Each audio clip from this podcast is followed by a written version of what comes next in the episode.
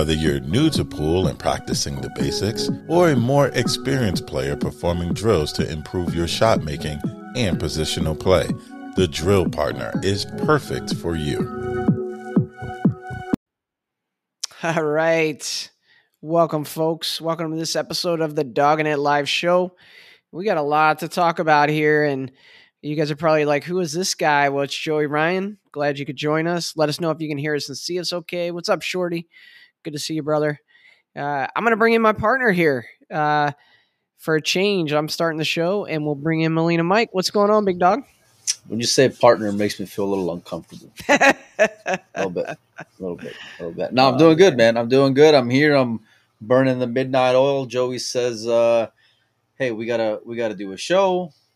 We got lots to discuss. Let me see if I can change around some of these, some of these backgrounds here. Where are we at, Joe? We're You're gonna dogging be. it. Hold on, I got gonna- it. Oh no, you're We're gonna it. Be on. here.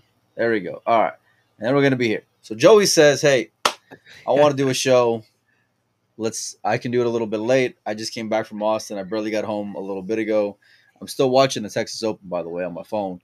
Um, but we got a lot to discuss, man. Still, Yeah, man. Well, let's do it. But uh, you know, just to let everybody know, you and I were together out in Seattle, and then I flew to a work thing, and you went down to the Texas Open, and uh, great event up there, the the Don Weir Memorial Tournament. You and I both played in it.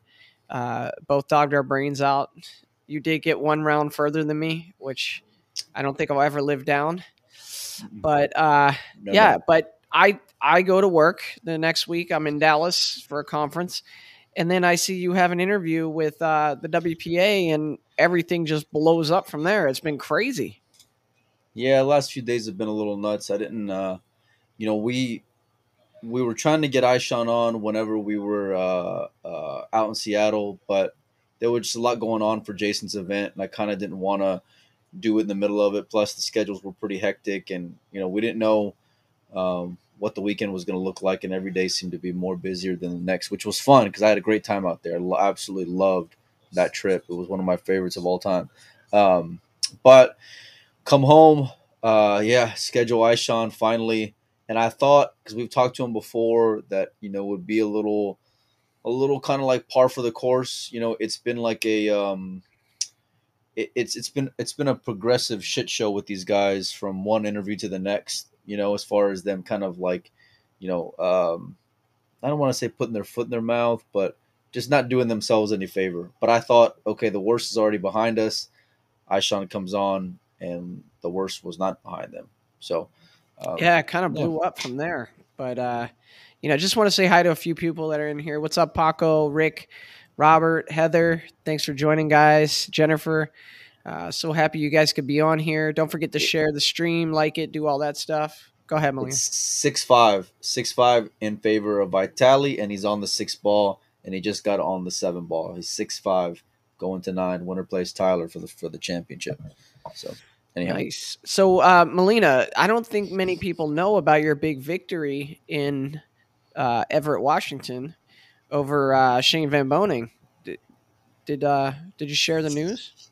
Yeah, you, you brought in a fish like this big, and Shane brought in one like this big. No, no, no, no. Making fun of him on that.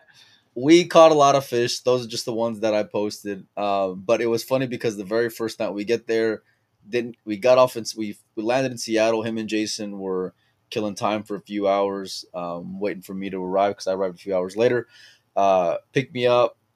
We go straight to Everett. Don't even go to the lake house. We go straight to the boat, uh, and we're on there. His buddy um, Clay, who was, who was a fantastic guy, took us out fresh salmon, smoked salmon, fresh crab right out of his boat. Best food I've ever tasted in my life. Then we're out like maybe like uh, 10, 15 minutes onto the water. And Shane looks at me and he says, Hey, you want to bet who's going to catch the biggest fish this week? And I'm like, This mother, you know? But uh, I couldn't say no, right? I had to fire at it. So uh, we fire we fired 100 i did not collect but i got you know shane saying i was a better fisherman so that was that that made the trip right there by the way vitali's up 7-5 now on shane so Nice, Um, nice.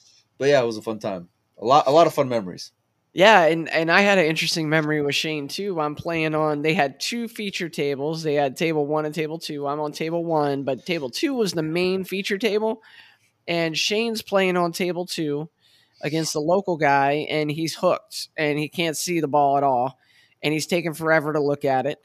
And I'm playing against Dan Louie on table one, and it's a critical juncture of the match, and there's a tough cut shot on the six ball and Shane's like sees me kind of watching him and he's like, go ahead and shoot it because it was up at his side of the table. And I was like, no, you shoot. And Shane's like, no, you shoot. And then I'm like, dang it, I got to shoot with Shane watching and everybody watching Shane. Sounds familiar, right? Molina, it's like the I've, I've, heard, I've heard this story before, yeah. Yeah, so I, I cut the six ball and like it's got eyes. I come around two rails. I'm all the way down now with a long, almost straight in shot on the seven. And I'm sitting there, and Shane's like, "Go again," because I'm right in his space again, and I'm like, "I know I'm gonna dog this ball." And sure enough, I missed the ball. So later at dinner, we're sitting there, and I said to Molina, "I was like, go tell Shane that he sharked me." And Shane, Molina. Joey thinks I'm Joey thinks I'm not gonna do it. That's why he goes up that. to him and he's like, Shane, why'd you shark my boy? And he's like, Huh?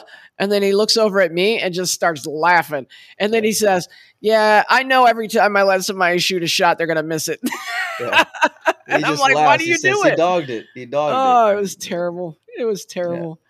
Hey, I saw Damien's in here uh, from Jam Up. Damien played a great tournament up there. He got out of there quick though once he lost, but I think he beat Corey Deuel and a few other good players. He was cruising right along until he ran into I think Stan Tourangeau and uh, you know, Stan was just on a mission. So uh, congrats, Damien. That was a good good showing, man. It was a great time. Jason and his family are are first class. Um, Definitely. There was no there was no detail left uh, unchecked and, and unthought of by by them. So uh, I think there's a lot that they're going to do for next year as well. Um, hopefully, we're a part of it, and uh, I just like supporting Jason more than anything. So, but that, there was a lot of a lot of fun times, a lot of fun times, and and beside like going further than you in the tournament was just the icing on the cake for me. Yeah, yeah, it was probably the so, low, the low point. That was yeah. a low point of my pool career right there. I think. Yeah. yeah, yeah, Charlie. Yeah, Shane kind of arched me. We were in the car and we realized because Clay had to dip out for the remainder of the weekend, which we were supposed to go fishing one more morning, and uh, he wasn't going to be able to make it. So then I realized I won, and Shane was like, "Oh, we had a bet," and I said, "Oh yeah, we had a bet, all right, buddy." You know, and so I said, "Just say I'm the better fisherman, and then I'm good." And so he said it. It's on camera. It's on a reel somewhere on Windows Open, and uh, yeah, awesome. yeah, that was uh, that was ever. There was a lot of a lot of memories, and people over there were super super nice, man.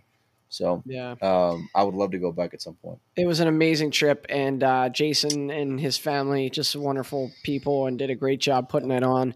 Uh, so guys, stay tuned for next year. I think they're going to do it even bigger up there at uh, in Everett, Washington, for the Don Weir. It'll be the third annual uh, Don Weir. You know, COVID came in and messed it up a little bit, but looks like it's on track now. So let's talk WPA, Molina. And I got to admit something to you that's kind of, um, it, I, w- I would say it's embarrassing, but not really for me, kind of for them, because up until a couple years ago, when you and I started doing this and we started talking about the WPA, I really didn't know what they did. You know, I, did, I didn't know too much about them or what role they played. And Do so now, now the fact that all this is coming up – you know, we've learned about, I think you and I together have learned, you know, quite a bit more about them over the last couple years and kind of what their role is supposed to be and maybe areas where they're weak. And we talked before about their marketing, how like they need to do better for showing what they actually do.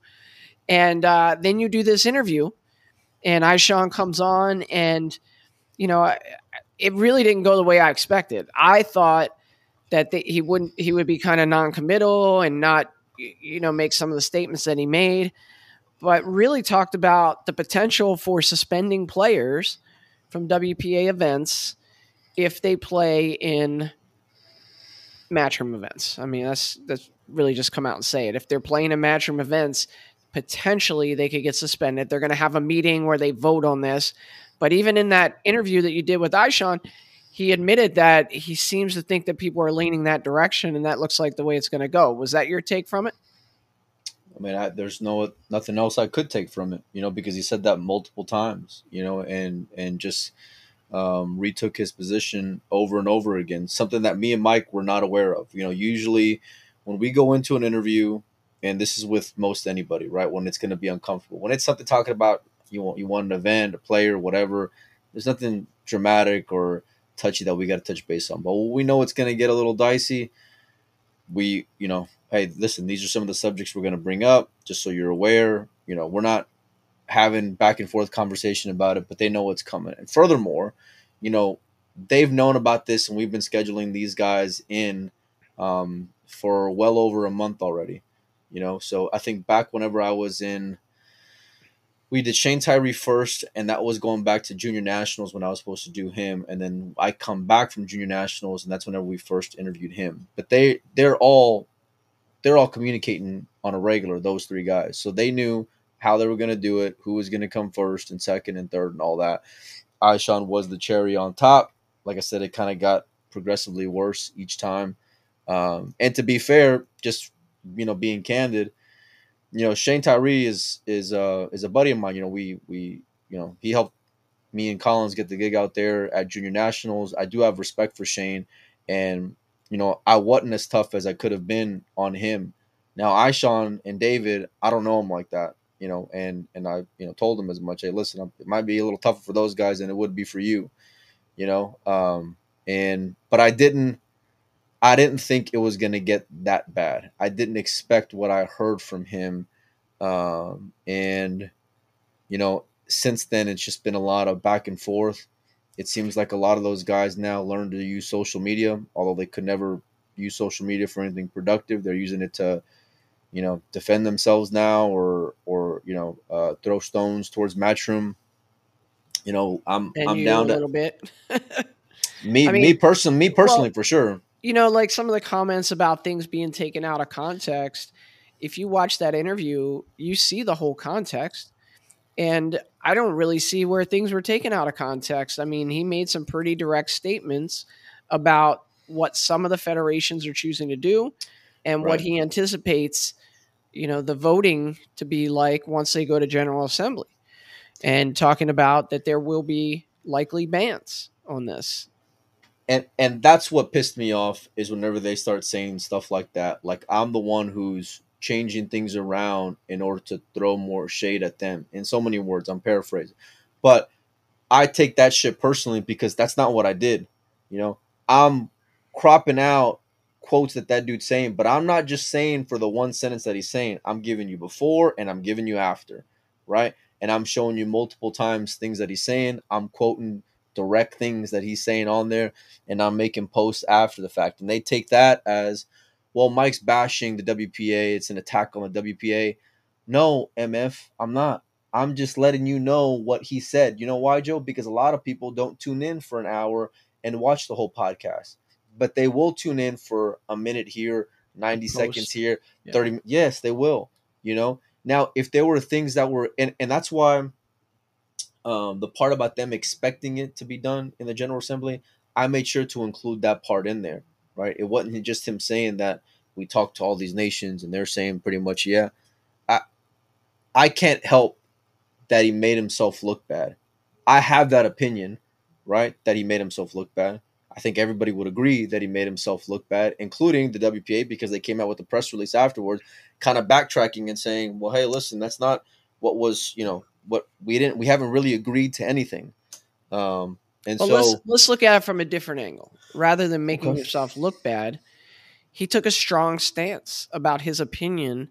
He said numerous times in the podcast that the WPA is the authority on pool, right? Right. And and that that's that's what they're banking on. That's where you know they're drawing the line in the sand, and they are the authority on pool. They don't believe a private company should be the authority on pool, Yep. and you know because of that that's why they're taking this strong position that if Right. you don't you know if you play in their events and they're dictating in their contract certain language that might prohibit you from playing in future events then they have a right to take action against the players and i think you and i come from a position of the players, always thinking about what's best for the players, even to the point where I piss off Matchroom sometimes because I'm thinking about rules that favor players or games that favor players or, you know, just other options.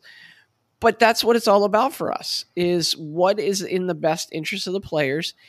It does not appear that the WPA has had the best interest of the players over the last several years. And now you have this where they're taking a stand where they could potentially be suspending players that's the hard pill to swallow, I think, for for you and I, guys like us. And and we don't have the history that Panozzo has with the WPA and you know some of the contributions they made to the game. But what we do have is what we've seen over the last several years since we've been doing this, and we haven't seen much from the WPA. Yeah, and, and see, I don't I don't give that a pass because that's not my fault. Right? That's not it's not my responsibility to do that shit, you know, being in the position that I'm in or not right? If they do a te- terrible job of marketing the things that they do, guess what? That's your fault. That ain't that ain't on me, right? I'm not I'm not here to kind of put you on a pedestal and, and glorify what you what you do or don't do, right? I'm I base my judgment off of the things that I learn, period. You know, and when when all this stuff kind of happens and goes down and and and um, you know th- there's all this history, and I'm you know you start hearing from players, um, people within the industry.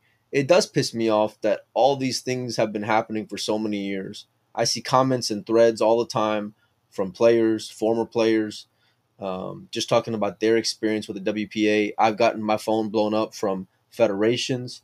I've gotten my phone blown up by current champions, by past champions.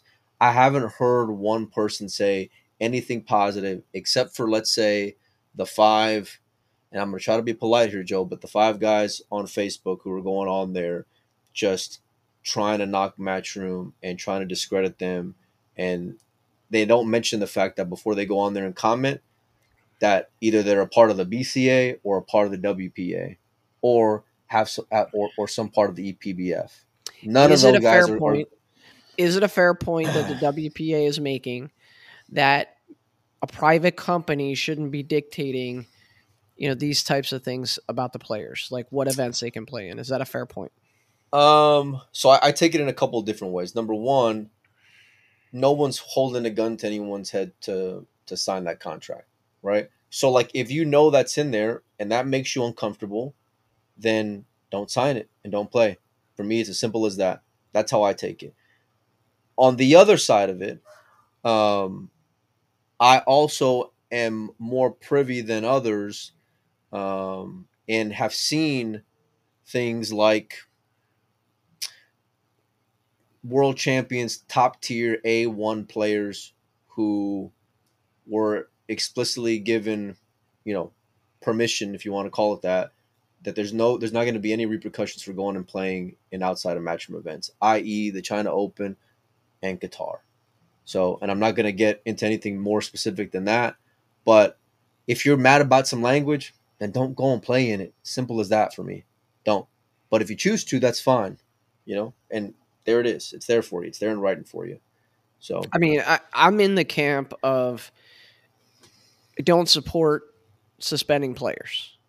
I also don't support Matchroom forbidding players from playing in other nine ball events. Not that they're doing that, but it is in their contract. I think they should just take it out of their contract. They are leaps and bounds ahead of everybody else right now in their promotion, in their uh, payouts, in the amount of events, the amount of opportunities for players. And that's the way this thing works. People are going to come to their events because of that. You know, they're going to come to their events because of the Mosconi Cup, and because well, and it's still tough for them to make a living. Don't get it twisted. It's still difficult for guys to make a living it's very very difficult for guys to make a living you know? So i'm not giving them a pass in that. And i've had some candid conversations with emily as well um, uh, you know privately about that you know? And so i i i can understand and respect that side of it too you know? But it's kind of look it's uh i don't know man it, it's if you don't like it, if if you don't like what rules are somewhere or what conditions are somewhere, don't don't go and play somewhere.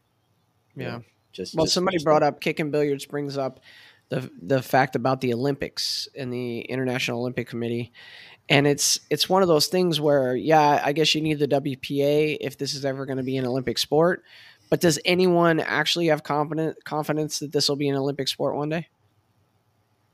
Uh, even if it was, that then what? I that that's the position that I would take, and then what? Well, I, I would know? say this: if it is an Olympic sport, I think it would do quite a bit for moving the needle to get more people watching it. Would you agree? No, I wouldn't agree. Honest to God, right, I wouldn't. I, I, I think there's, I think there would be some. I listen. I, I love the prestige of it. I like guys going out there and representing their country. You know, I'm a diehard of diehards. You know, I'm gonna sit there and watch. By the way, Vitali's about to beat Shane nine to five, um, which he just knocked in the nine wow. ball. He's playing Tyler in the finals. Uh, Texas. Open. Wow. Um, but big, massive man. You know, that, that's because Vitali's the defending champion. Um, but you know, it's it's um. I think that even if they were to get there, which I don't think they're going to get there. Personally, I don't. Not not in the next. I would say in the next ten years, I don't think pool is going to get in in the Olympics. Um, but I but I also feel like um, there's a place for what the WPA does, you know, and and when it comes to cultivating juniors and the way that they coordinate with federations and and, and things like that. Um, for that sake, that I think that there's a definite place for, and you can't argue there's success there. Yeah, we got a few comments blowing up in here, guys. We really appreciate that. It makes the show a lot uh, better. Uh, Bang Time Pool was saying, I just said it's not in the Matchroom basically is it in the contract or not? There is a clause in the contract yeah i'm not arguing that. that says that they reserve the right to um, not allow players i guess to play in other you know world nine or other nine ball events other than the world nine ball tour something to the effect um, of you would need writing in order to go and, and play in some in another nine ball event outside you need their permission world nine essentially yeah. if you're going to play yeah. in something else yeah. and uh, we actually brought that up with karl today when we had karl on I hope I didn't upset Karl. He hung up as soon as we were done. Didn't even stay around to chat afterwards. He's just out. You're gone. just love. You're you're loving people. Well, you know, I mean, look, here's my thing, Mike. I want to look at both sides, and I've been struggling the last few days to try to understand the WPA's position, so, so that so that we're just not in a place where it's like, hey, we're just you know spewing the the matchroom, um, you know, message. I mean, matchroom's doing great things for pool. That's great what is the WPA going to offer? And so far, I'm struggling to kind of come up with that. And and even when you had Ishan on and others, you know, they struggle to explain what it is they're exactly doing, other than being the authority. And uh, when we are the governing body, we work with federations, blah blah blah. They, but you can't tell me what you. Yeah, but what do. you know? What concrete things? Like, what can you? Can give me something. Us? Give me something that I can hang on to. Something that you can show me that you go and do. You know, and and you know, Ishan brought up. Well, you know, we have all these events coming up in the future. You know, the future's looking bright. We have all these. You know, it seems like different countries and promoters wanting to add fifty thousand dollars to their events, right? And the calendar's going to look pretty good. Well, then it's probably going to look similar to what you just knocked Matchroom um, for being like in, in the last interview we had with David, which by the way was prepped by Ishan and Shane Tyree and the other and the other guys in WPA.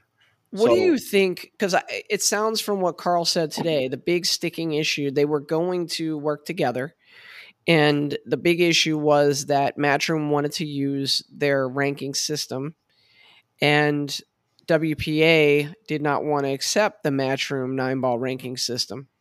Uh, is that what you gather? And that's when they, the relationship soured? They got into a really bad deal when it comes to them selling the world nine ball championships. And the the and, and the the language in there completely just undermined what they were trying to do up until that point. But they signed it, it was done, that deal is over with, right? Matchroom owns that. Now, I don't know this to be so. I haven't seen the contract yet. but I would guess that Matchroom probably asked for something along the lines that we don't want any other sanction of nine ball events outside of our mm. own. You know, so You're speculating. It's complete speculation, hundred percent speculation. But that's what I would guess. Seeing as how they're putting all the money into nine ball, You know, I don't think that's such a terrible argument. Now, Ishan and them will say, well, you can't, we can't sell nine ball. Okay, well then fine. You know, that that's that's if that's what you want to say, but then that's whenever Magic mistake in the sense they are now where they're saying, well, you know what? You're not really you're not benefiting us in any way. You're not serving the game. You're not you're not helping elevate the game. You're not helping go and add value to anything that's going on. So why is it that we need you around? Ed. Ed, thanks for being a Patreon supporter, my man. And Ed was out there at Junior Nationals too. We hung out, we played some one pocket together, and then and then uh and then yeah, we're just Ed's on the side of the WPA here. Well, I think Ed's one of these guys who found who found uh uh who found Facebook over the last week. You know, like like Roy Pastor and uh and Stewart, your buddy Stu. You know, um, yeah. so um, which hey, listen, the window's always open for any of you guys if if y'all would like to come on. You know, if you think we're one sided and unfair, that's kind of why we brought on Ishan and the rest of them is because I don't like I, I don't like just talking amongst ourselves and not giving the other side a fair argument. Yeah, I mean, here's the challenge. I would say, you know, I'll put it out to anyone. If you want to come on and you want to show us some tangible things that the WPA has done for pool in the last five years, you know, like tangible things for professional pool right? Like you said, they're big in they're big with federations and the amateurs, and you're seeing the crop, especially in Europe, of young talent that's coming up through the ranks. It's great. But for professional pool, if you want to come on and explain some tangible things, you know, we're happy to have you on. So uh yeah. I don't I think. I don't I don't think they're gonna be too keen on coming on after the last couple. That's just well the first time we talked with Ishan, he was talking about you know that they need to do a better t- job with marketing that they need to improve a lot of things right and then this time it was such a stark contrast like we are the authority we're the governing body and and this is the way it's got to be you know i i think that they i feel like they know that there's areas they have to work on when it comes to marketing and showcasing some of the positive things that they do because i do believe that there are plenty of positive things that they do you know and that they have their their fingers in. You know, um, Europe is as strong as they are. I feel like because of the WPA and their coordination with those federations. You know, and that part I'm, I, I can't I can't stand on a leg and argue with you about. Um, but when it comes to the professional side of it, this is where I I, I take issue and. the whole reason why I wanted to do it is because over the years of doing this show, Joe, and over the years of making friends. And listen, I've made enemies with promoters, Emily, Predator before. Right? Nobody's barred or off limits from there, you know, and, and, including pissing off players. But over the course of talking with a lot of guys, you started to hear rumors over the years of just things that were going on, right? And things that were just unfair.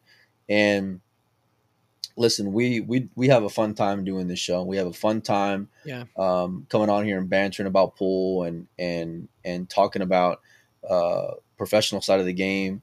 And then we've also dabbled into like juniors and we've talked about amateur events that are going on across the country. So like we're slowly starting to, you know, expand our wings a little bit. But I couldn't just turn a blind eye to things that are just unfair to guys. And then you realize that nobody wants to say anything because they're afraid of repercussions that happen if they go and open their mouth publicly. You know? Yeah. And and so that's why that's the reason why I wanted to have them on. And and instead of me having an assumption or opinion based off of hearsay or facts, whatever, I'm going straight to the horse's mouth. Now, my opinion afterward is based off of things that I hear from you, but not because of, of hearsay or anything else. I went to the VP, uh, EPBF, and now the president of, of the WPA. I don't know how more fair I can be to these guys and so to go and have them say, well, it's an attack on the WPA or I'm taking things out of context. Listen, show me where. Show me where I did that. And now that I get annoyed and pissed off by some of the shit they, they say about me, that's whenever I start, you know, needling them even more, saying, let, let, let's Yo, see those you finances. Were, you were on fire, son. Just post after post, reels and images and quotes and everything. I was like, man, somebody's got to talk Molina off the ledge. Yeah. No, I, I just I don't. It ain't. well, it, look, it there's a common fair. thread here. Uh, the yeah. most uncomfortable moments that we've had on this show have been at times where someone was treating the players our opinion was that somebody was treating the players unfairly. Are you bringing up Lori John right now? I am. You I am. Which, by the way, I love Lori John. Even though she beat me in Everett, I do too. She was I so cool too. to hang out with. I ended up commentating the finals with her. It was great, but um, you know, she got kind of upset on this show, and it was all about the issue of the WPBA restricting April Larson from playing in you know from playing in their events because she pr- played in regional events, and it was those are the two most controversial takes we've had, right? Where we we talked to the WPBA and she was kind of a spokesperson for him at the time, and now the WPA with this issue. So I mean, I, I think there's a common thread here, which is we and, care and, about the players. And you know what? Me and her, uh, you know, being at Jason's event, um, talked about it. You know, had a lot of laughs, and uh, she's great. You know, I got she nothing negative, even though it made for an uncomfortable show. But this is why, listen, for all the shit that's been going on lately with the WPA, I do have a lot of respect for him because unlike that spineless guy Dean with the WPBA who wanted no part of me or no part of coming on the show that I was on, I'll give Ishan and Shane Tyree and David Morris credit because they'll at least come in here onto the fire. They'll then they knew it was gonna be and they knew it was gonna be an uncomfortable show. Question is, will they will they come on again? I don't think so. Uh, I don't give a shit if they do or not. I mean, I, I would hope if if I didn't beg anybody to come on we had a we had a topic we were discussing that was relevant to them. The door's always going to be open no matter what, you know. And and I've been a lot tougher to other people in the industry, Joe, outside of WPA. Well, and you know? for the record, Dean was going to come on, just not with you on. yeah, well, yeah, yeah, yeah. I love same that. Shit then. Yeah. he made a he made a specific point, but it was the same thing, like you said. It was standing up for what I felt was an injustice towards that player. Yeah, you know, and and I'm always gonna I'm always going to take that side because unlike the players, they can't do anything to me, right? They can't keep me from playing anywhere. They can't if they want to keep me from going somewhere, I don't have to go to their event. That's fine. Yeah. You know, but I'm always going to have so, a voice for someone who doesn't want to, who, who is scared to go and open their mouth if if I feel like I'm on the right side or I'm on the same side as them. So let's put a bow around this and kind of move on to talking about pool again. Yeah. Uh, what are the implications here, Mike? Where do you see this going? What do you see happening? Are they going to vote on this and uh, decide to start banning players? And if so, obviously the Europeans will probably be most impacted, but to what extent? What does it mean for them? What does it mean for a player hey, like Mieszko Fortuński? Look, let's. You want to talk about positive things, Joe? Look at this comment from Ed about sending April to, to the China Open, which I know April went to the China Open because I sent her a cue to give to Weiwei uh, in the China Open or for like they were happening to be at the same event. So I know you guys do a lot of good things too. And I'm sorry, Joe, what were you saying? I didn't even pay attention to what the hell you were saying. You didn't pay attention to me? I said, let's put a bow around this. We'll start talking pool again. The implications, like if WPA has their yep. General Assembly and they vote to start banning players, or federations start banning players, you know, what's the impact to, you know, Wojciech or, you know, some European player at you know maybe a, a, good pro but maybe not the top guys like a filler or a, you know fsr but what are the implications for you, you know like a, a niels or somebody like that i think it, it's specific to your country and the, and the politics and and the strength of your federation and i've been hearing from a lot of guys that are from a number of different federations for some it, it's not going to be that well you know and those are the guys that i you know truly worry about um, well, uh, give me with, more. What do you mean? Like, um, like, what do you mean not I, well? I don't think that the suspensions that we've been talked about are where it would end. I'll put it like that. Without get, I don't want, and I don't want to say anymore because a lot of stuff was was said in confidence. Um, so even though like it sounds bad, what you know, Ishan was saying, I think for some of them it can be a lot worse. So, um, and for that for their sake, I hope things get figured out. I I feel like whether or not they'll agree to any terms is one thing, but I'm optimistic that they'll at least this whole situation will force them to at least come back to a table at some point and discuss it and out and some point in the near future. Force um, WPA for both of them, for Matchroom and WPA, that they're going to be forced to have a conversation because this shit is really blown up, um, and and players are are uh, uh, starting to let you know where they're going to be at. And I feel like in the end, there's a place for both. I do, you know, um, I, while I may not agree with one as much as I do the other, um, I still respect fundamentally what they're about. The little bit that I do understand, I respect. I'll put it like that. Would the BCA uh, ban U.S. players from competing in world championships, as an example?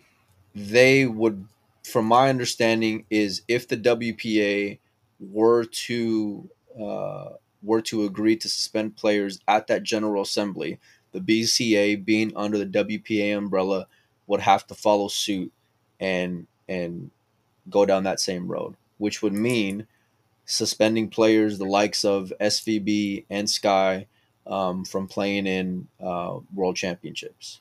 Because if they were to be playing in matchroom events, which they've both been on the record, they will publicly, yeah, they've both been on the record saying that they will be playing matchroom events. So, um, and you want to you want to talk about a shitstorm? I wouldn't want to be in that position. I wouldn't want to be the one to hand down that suspension, um, and that's not going to be good for anybody. So, yeah. um, guys want to play pool, and that's the unfortunate part. I see posts from like the Spaniards where they say we just want to play pool. I see a post from Chua, Chua the Filipinos. Chua had a saying, great post, yeah. You know, I just want to play pool. Don't put us in this position. You know, it doesn't have to be a pissing contest here. I get it. One side feels slighted, one side feels the other one doesn't do shit for him. I get it. Let's figure out a, a, a middle ground here. You know, and if listen, whether whether these assholes can think I'm I'm just a shit stirrer or or I'm call me any name in the book or that I'm taking things that listen, if out of all this it gets them back to a table and somehow agree to something, every bit of that of all the drama that we've been going through is worth it. You know? And I'm and I'm not here to I'm not here to make anyone more uncomfortable than what it has to be, but I'm not going to accept some bullshit response either. I'm not a pool player. I'm not going to accept what you say if it if it doesn't hold any water. I won't, and I'm going to keep on asking. I'm going to keep on pushing. And if they think that I'm done asking questions or think that I'm done with any of this, they're sadly mistaken because I'm already way too deep now to give up on on this cause. I'm gonna. You're I'm like gonna, a dog on a bone. I'm gonna keep on and keep on. They can guarantee that.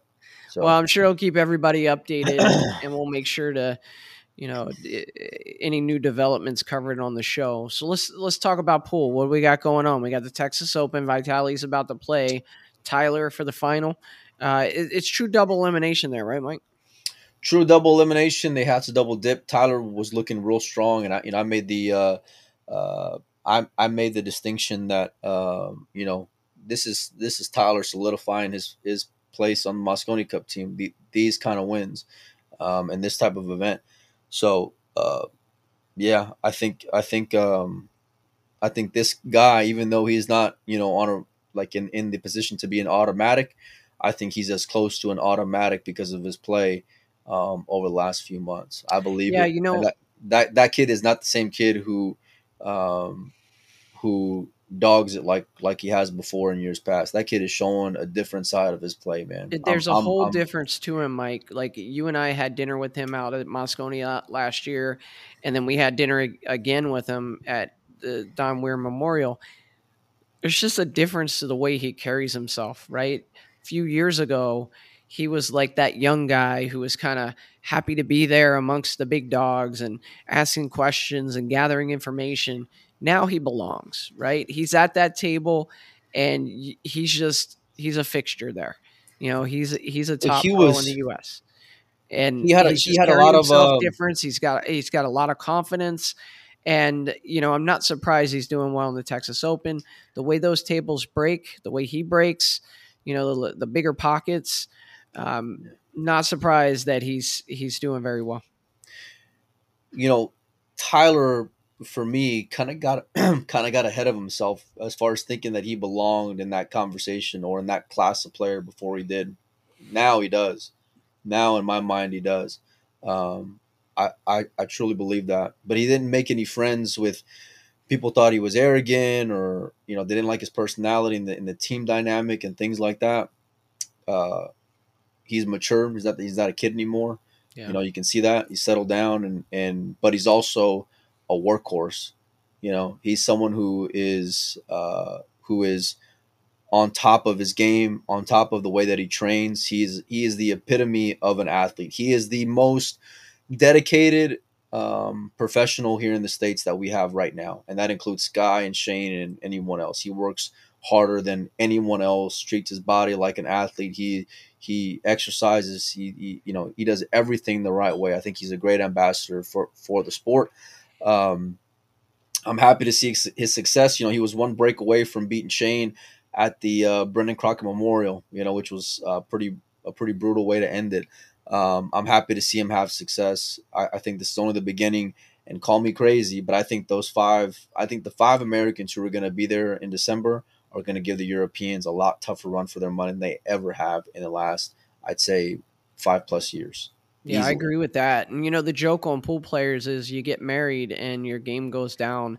I think that's the exception with Tyler because he married a pool player, uh, and they both have very similar philosophies. It seems, and in terms of the amount of work they do, in terms of their diet and nutrition, and they just seem to be doing everything right.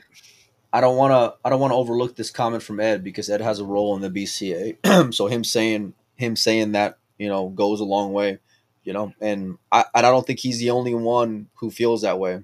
You know, I yeah. think Shane Tyree um, feels that exact same way that Shane does, and I don't think they're I don't think they're saying it for the sake of saying it to look good in the public's eye. I feel like they say it because they mean it and they believe in it and they stand by and they stand by it. So, um, you know, they got they got respect for me in, in, in that regard just for that. And yeah, I feel those like of you asking genuine. About, those of you asking about the Texas it's going to be on Pool Action TV.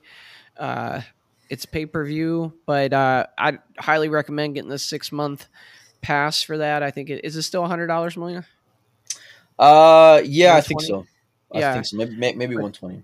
Tons of great events. It's definitely worth the money. So if you have the money, check it out and get that pass uh, for yeah you were going to pay like 35 bucks just for this one event. You get six months for uh uh for Pool Action TV and what Ray does so yeah and it's, um, a, it's a good variety of events too you know like there's money matches with you know where two players match up. It's tournaments like the Texas Open and a few others so uh, it's definitely worth worth it. Uh, another big event this weekend Turning Stone. Uh, yeah. thoughts yeah, on that, turn-? Fedor beats Mika in the final. Um, apparently, Mika I, played great. Mika did play great. I saw a little bit of it while I was there at the Open. I was watching on my phone. I did reach out to Fedor. Um, hopefully, we're going to get him on at some point this week. Hopefully, sooner in the week than later. Um, he was asking what we were going to talk about. I think a lot of players are hesitant to come on right now just because you know they might might be a little nervous about talking WPA stuff. Um, so it's uh whatever he wants to discuss, we can discuss from him winning Turning Stone through uh, him beating Tony recently to uh, him responding to what Shane had to say whenever I talked to Shane out there in Everett. So a few different angles to take from the kid. I also love to get Sofia Mast on. She just won the Women's Texas Open um, nine ball championship. So and the youngest female ever to win that event. So congratulations to her. Um, we're still going to keep on I kind of need like a little bit of a break from all this bullshit and drama because it's just kind of like sucking the life out of me. So I want to like get back to talking positives and and talking players and, and players. Yeah, yeah, yeah, yeah. Because I don't, I, you know, waking up and seeing messages and dealing with the drama all day long when I was with you know my family and hanging out the open. I don't, I don't, uh, I don't enjoy it, you know, at all. So yeah. Um, and there was a comment in there about Mika winning. Mika was in a good chance to win. I was hoping the old man was going to snap it off, but Fedor's a good friend. I'm happy to see him win. He's putting himself in one of those automatic positions leading into the U.S. Say, Open. Yeah. Yeah. So. Yeah. So um, I mean, and especially because of the shit he's had to deal with over the years from getting kind of you know not being picked on the team, him taking an automatic spot would be great. So. All right, Molina. So the way it's shaken out right now it looks like Joshua Filler and Jason Shaw are outside of the top three, at least from the last rankings that I saw. Are Along they a lock for the automatic? Are they a lock for the captain's choice? Um, Josh is a lock for a captain's choice without a doubt. I don't see any way he does not make that team.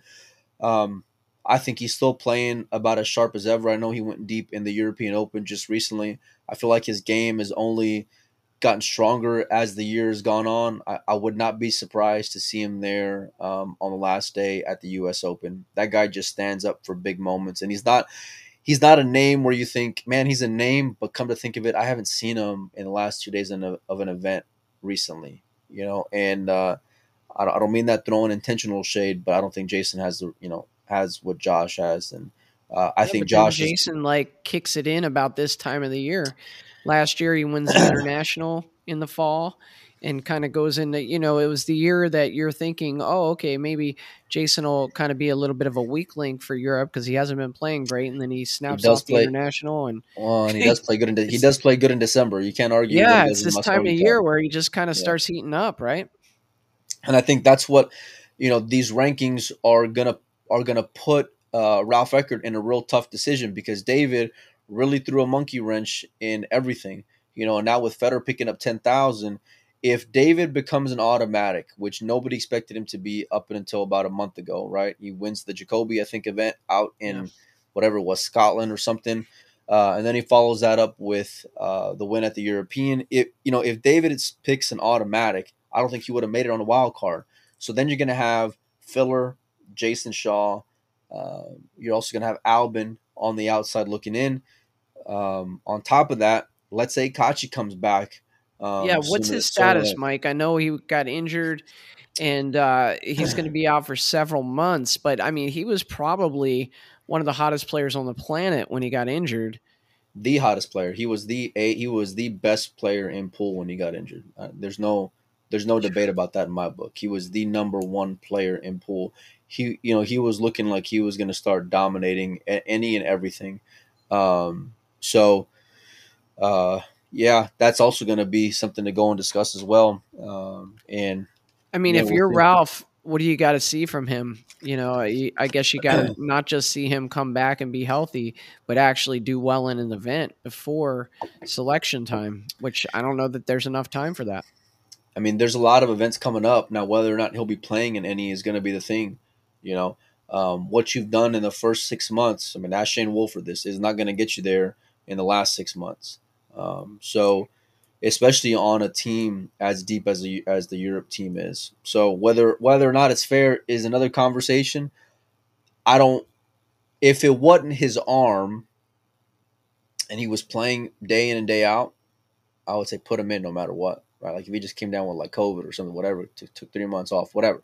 Right, but like that was his arm, you know. So, um, and he's not he's not going to be competing it's it's very unfortunate. It's very uh uh it's yeah yeah I, I uh my heart goes out to him because he um he could have made he could have been the anchor on a team where a lot of people thought that he had no chance on making that team, myself included, unless he was an automatic pick. And instead, he then turned that around to become probably the best player in pool for the first six months of the year. So yeah, so obviously, we're not going to talk about Mosconi on every show between now and December, but this is a good point in the year to check in on things. And you know, there has been quite a quite a bit of body of work leading up till now, and it is a good time, I think, to start talking about Team USA and what they're looking like. And I know you have some opinions on it. Curious who your five would be. Uh, I got four that are pretty much all but locked in for me right now. I got uh, the guy who's playing in the finals of the Texas Open in Tyler. He's going to be automatic for me. Whether or not he's a formal automatic or an automatic wild card, he's in on that team, on my team anyway. And I would be shocked if he doesn't make it in. Uh, Shane Wolford is going to make that team. And then, of course, your A1 and A2 Americans and Sky and Shane are going to be on that team. The fifth spot.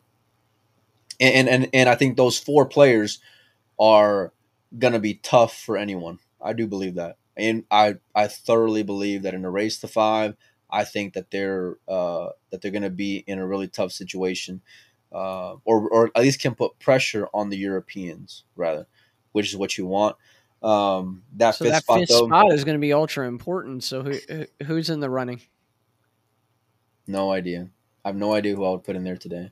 I keep on hearing names like Billy or Oscar or you know BJ and uh, you know I've been talking about Lucas and um, I honestly I don't know I think I think you're gonna have to see some moves be made um, over the next. You know, even I think Hunter was on that list. Um, Chris Reinhold. I like Chris. I, I don't think he makes the team. Um, anything short of of uh, you know going deep in the U.S. Open, and I mean like probably semifinals, kind of deep. Um, I don't see any way that he makes that team, just for my money. Not saying he's not deserving of it, um, just from the landscape that I've seen over the last uh, six months of the year. So, um, but Earl Strickland. Do you want to see Earl on there? No. No, I, and we're gonna lose half our audience right now because there's so many Earl lovers out there. Yeah. But I mean, if last year didn't show that that was kind of a failed experiment, not that he's not an incredible nine ball player, and even had flashes of brilliance last year. Yeah. he just wasn't there. I think mentally to compete at that level anymore. He was a liability um, off the table, on the table. I get why they did it last year um, for a number of different reasons, whether they feel like they owed him one from the year prior um, or because of what he brings to ticket sales here in the U.S. I get that too. And he was, you know, a decent player, you know, in the international. So, and nobody else kind of really stood up and took the bull by the horns. Um, you know, as far as this year, I think some of the statements that we heard in his recent interview talking about the break and knocking it, and, and you know, I'm sure that will go over well with Emily. Um, and I don't, I don't feel like, um, I don't feel like Shane is necessarily bought into the Earl experiment anymore either, just from private conversations that I've had with him over the last few weeks. Um, so, and I and Shane was a big part. I feel like in getting him in there in years past. So, um, yeah, I just I, I, I don't see it. Who would you take, Joey, as your fifth one, or are those even your four? Yeah, you know, I think we're pretty pretty consistent there with the the ones on the fringe. Uh, you know, I'd love to see, as Karl Boyes mentioned earlier, I'd love to see, you know, Justin Bergman get back in the mix. He's, he- he's bringing up Damien. He's bringing Damien. up Damien. Jerry Tucker, Mr. WPBA, he's bringing up Damian Damien. played well. Damian played well out there. Uh, you know, another uh, person who played really well, and and this is the thing that as a U.S. fan that we have to kind of hang our hats on is that next generation coming up, right? Who's going to be the next Shane Van Boening? Who's going to be the next Sky Woodward? And there's a lot of talented players out there. Are they going to put in the work? Is the question. We saw one, we saw a couple this past weekend out in Seattle. Actually, it was last weekend now. Uh, but we saw Spencer Ladin. Uh, Karl brought him up earlier today. Spencer knocked Shane into the losers bracket and then got double dipped by Shane in the final. It was on bar tables, but we know Spencer can play big tables too. Very aggressive player. like some of the decisions he made, I was like, "Whoa, brother! You know, hold it, slow Spencer- down." Spencer can play pool. Don't He let can. don't let don't let the goofy hair fool you. Spencer can play pool. Um, Yeah, but then uh, what about uh, Daniel Sardancilla? Is that how you say his name? Sardancio, yeah, yeah, yeah. Well, Something that's like the that. Spanish way to say it, but up in Seattle, it's Sardancilla, I think. I thought he was. I thought it was Filipino, wasn't he? Well, okay, maybe. That's kind of Spanish. Uh, but he's a great player too. Watching him compete and nicest kid. Uh, I didn't get a chance to talk to him too much, but uh, everything, everybody up there had great things to say about him. Younger player, great player. Everybody taller. had a lot of positive things to say about that kid, for sure. Yeah, yeah, and uh, you know, so I- mean, I think the future's bright. You take Lucas up in New England, a lot of BJ down in the Carolinas. he- although BJ's more of a veteran, um, Yeah. a lot of options. What about some other players that we've heard brought up in past Yeah. years that were kind of you know, not really going to many of the matchroom events, and so a lot of people would like to see them get a shot. Uh, someone like a uh, Josh Roberts, any chance? You know, I talked to Josh at the Open, just kind of seeing where his game was at, and he was like, "I really ain't been playing a whole lot lately." And I'm like, "Josh, I see you hitting balls all the time." He said, "Yeah, you see me hitting balls at tournaments." so um, when Josh is there, Josh is a great nine ball player. I think the Mosconi Cup is kind of a different, uh, different uh, beast, no pun intended. Um, but I, I think, I think Josh could get there if Josh had the support um, and was a little bit more dedicated to it with that support. Um, he's got the skill set to do it if he were to go and progress. You know, and Roberto says Oscar. Listen, everybody knows Oscar's my boy. I'm always going to root for him and want him on that team. Um, I, I know what he's made of. I don't think he's done enough this year so far, and I think he would agree with you there. Um, but I can tell you he's gonna he's gonna be uh, getting ready for that U.S. Open. You know, he just came back from Turning Stone. He made up a little bit of ground when it comes to points there, um, and I'm gonna make sure that his prep is is where it needs to be uh, come the U.S. Open in a few weeks. So, um, and I'm hoping he can make a run. And that's the beauty of the rankings. It's you know one one good run at the U.S. Open. Um, you know, you're really right back in the mix just because of where everything stands right now. So, um, the guy I'm looking at, Molina, if he makes a good run in the U.S. Open, I think it's going to be him, and that is Billy Thorpe. I keep on I keep on hearing that name a lot. I just I lot of great history there with him in the Mosconi Cup, agree. and I feel like if like you have to get to the point where you can say Billy is back, right? We haven't gotten to that point yet. We're getting closer, and it seems like he's starting to dedicate himself more, and he's starting to do better. But when he's back, I think he's got to be in that conversation. He's got to be one of the five. Roberto says Mike Dechaine. Let me tell you something. Molina Mike's got a better shot at making Mosconi Cup than Mike Dechaine has. Okay, I can tell you that. Um, no, when it comes to Billy, you know, I was talking with uh, uh, Carl Honey out there at the Texas Open. We were talking about Billy, and he was talking about the intangibles and the leadership and his experience. And I can't argue any of those things. Um, but and he's been attending a lot of events, which is great. Um, I just don't know if he's done enough to kind of like solidify his position. I mean, he's obviously going to be a part of the conversation, um, but I don't know. Personally, I don't. I, I think it's still up for grabs, and he can he can do it if he plays well at the U.S. Open. All right, I'll throw out one other player's name that has a pretty high Fargo rate. You know, has had some success in events, um, but I never really hear his name brought up for Mosconi consideration. How about Jeremy Seaman? Uh, yeah, another working man, kind of kind of akin to uh, what Ed said earlier and Robert Frost. You know, guys who are solid American players. I don't know that I've seen uh, you know Jeremy play anything outside of a Predator event. You know, like as far as um, a major. So um, yeah, I don't know. I mean, could he play his way onto the team? Sure. You know, Jeremy Sossei could. There's a lot of guys who could.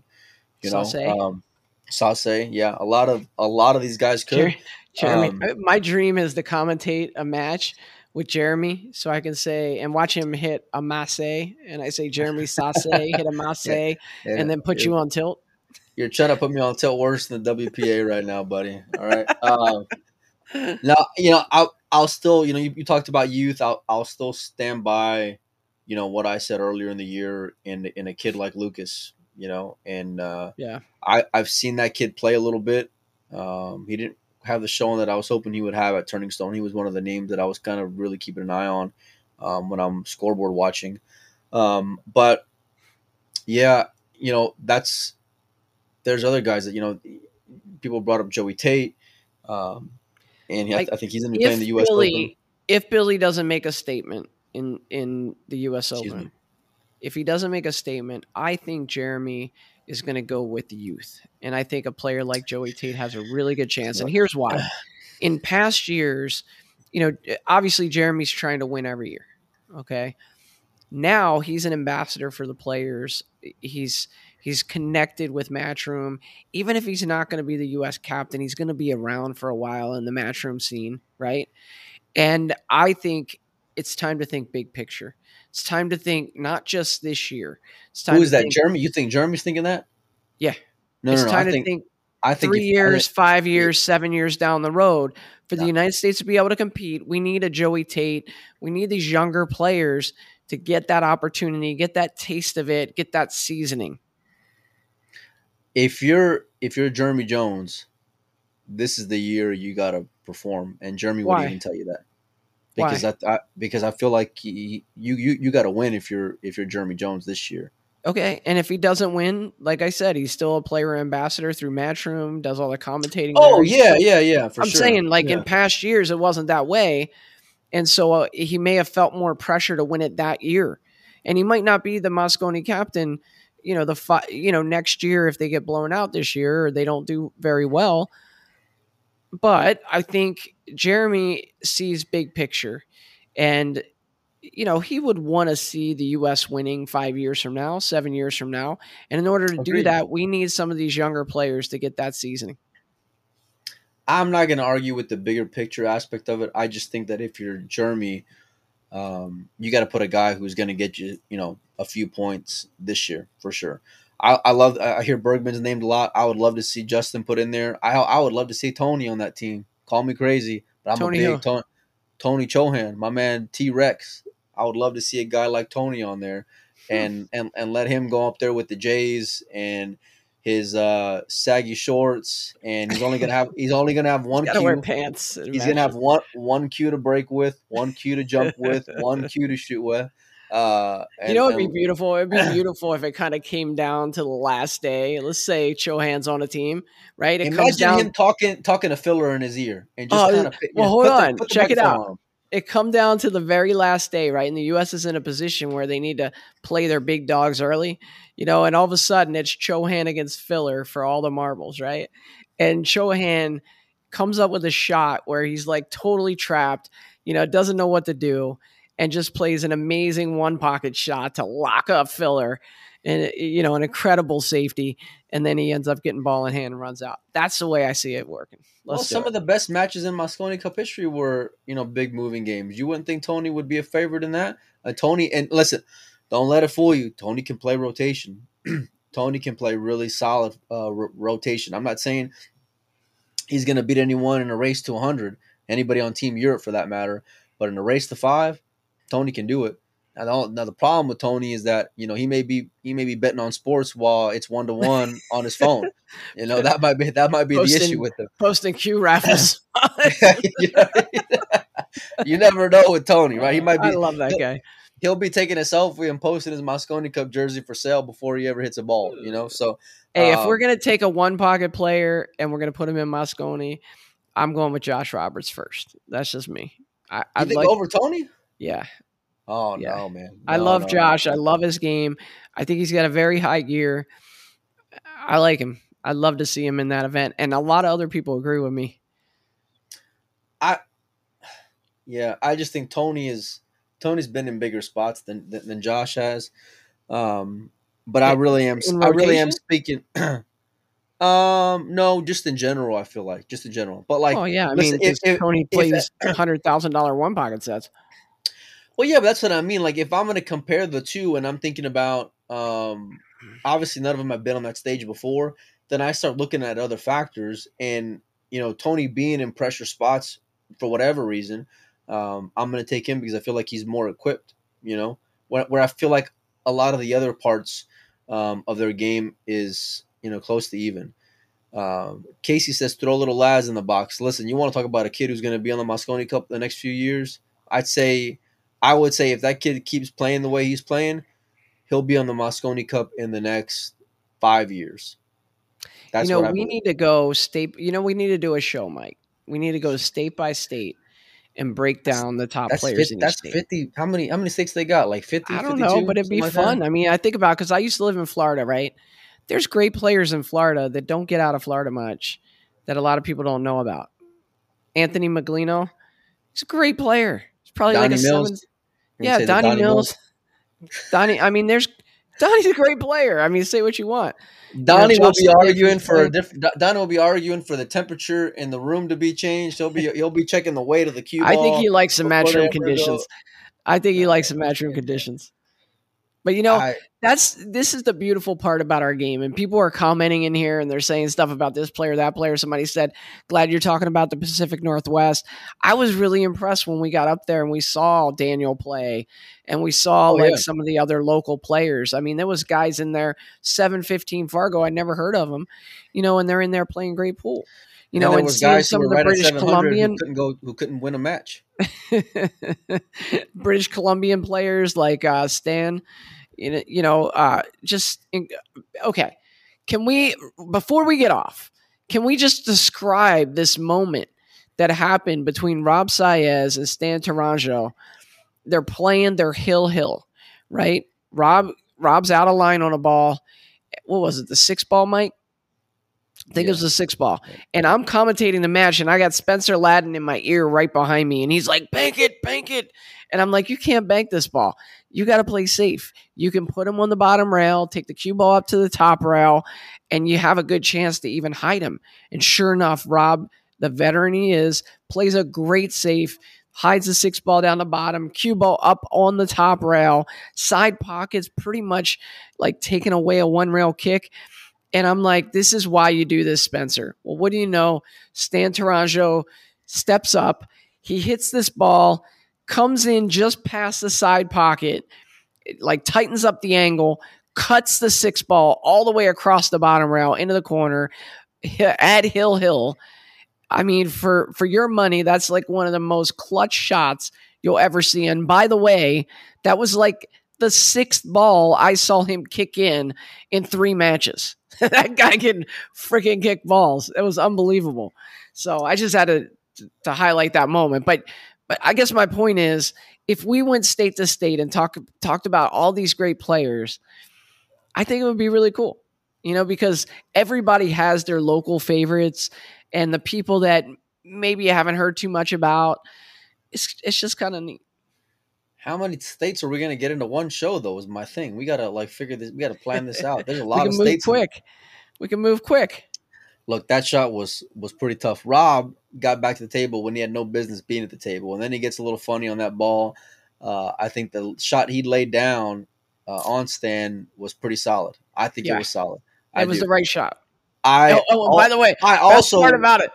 Best part about it, Stan kicks the ball in, and Spencer's right here in my ear still. He's like, "That's why you bank it. Don't let the guy come to the table." uh, I would have banked the ball too, though.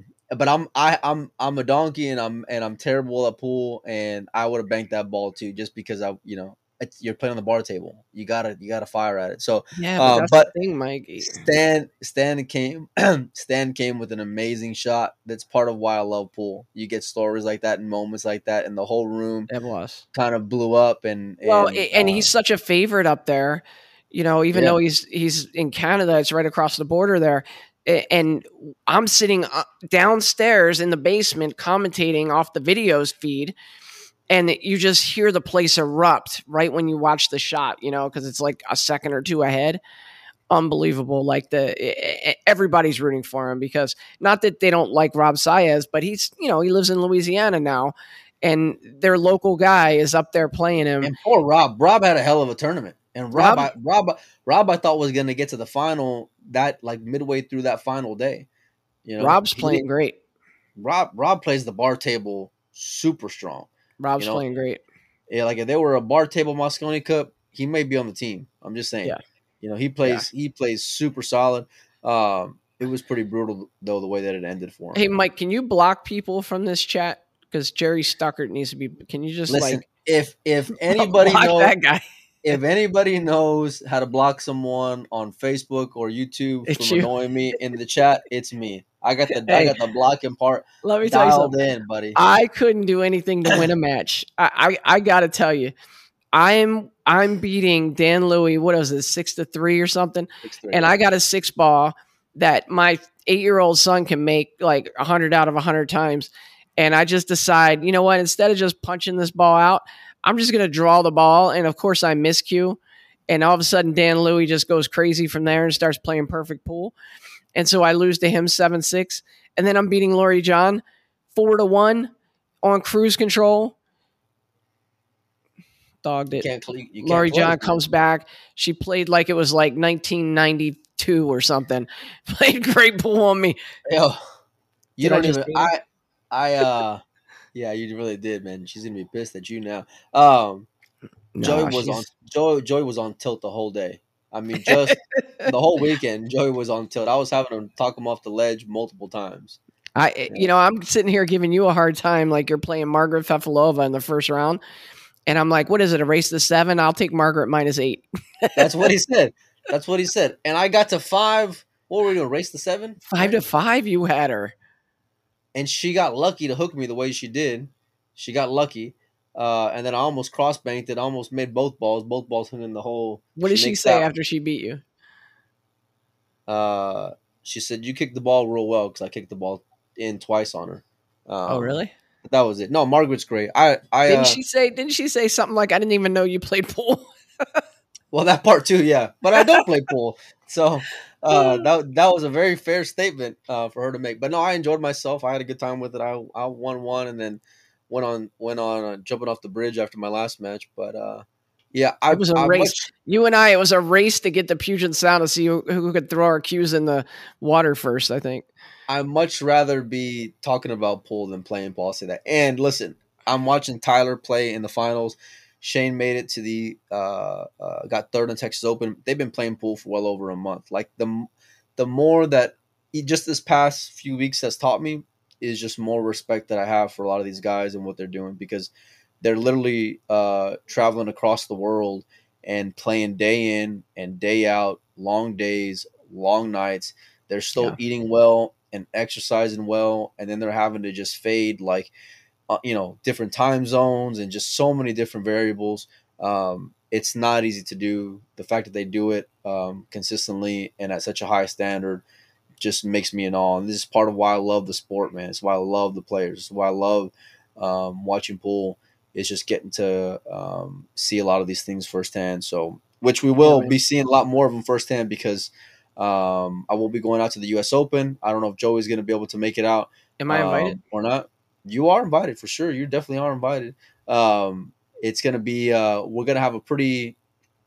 I, I mean, after the interview with sofa? Karl, You and Oscar have a sofa for me?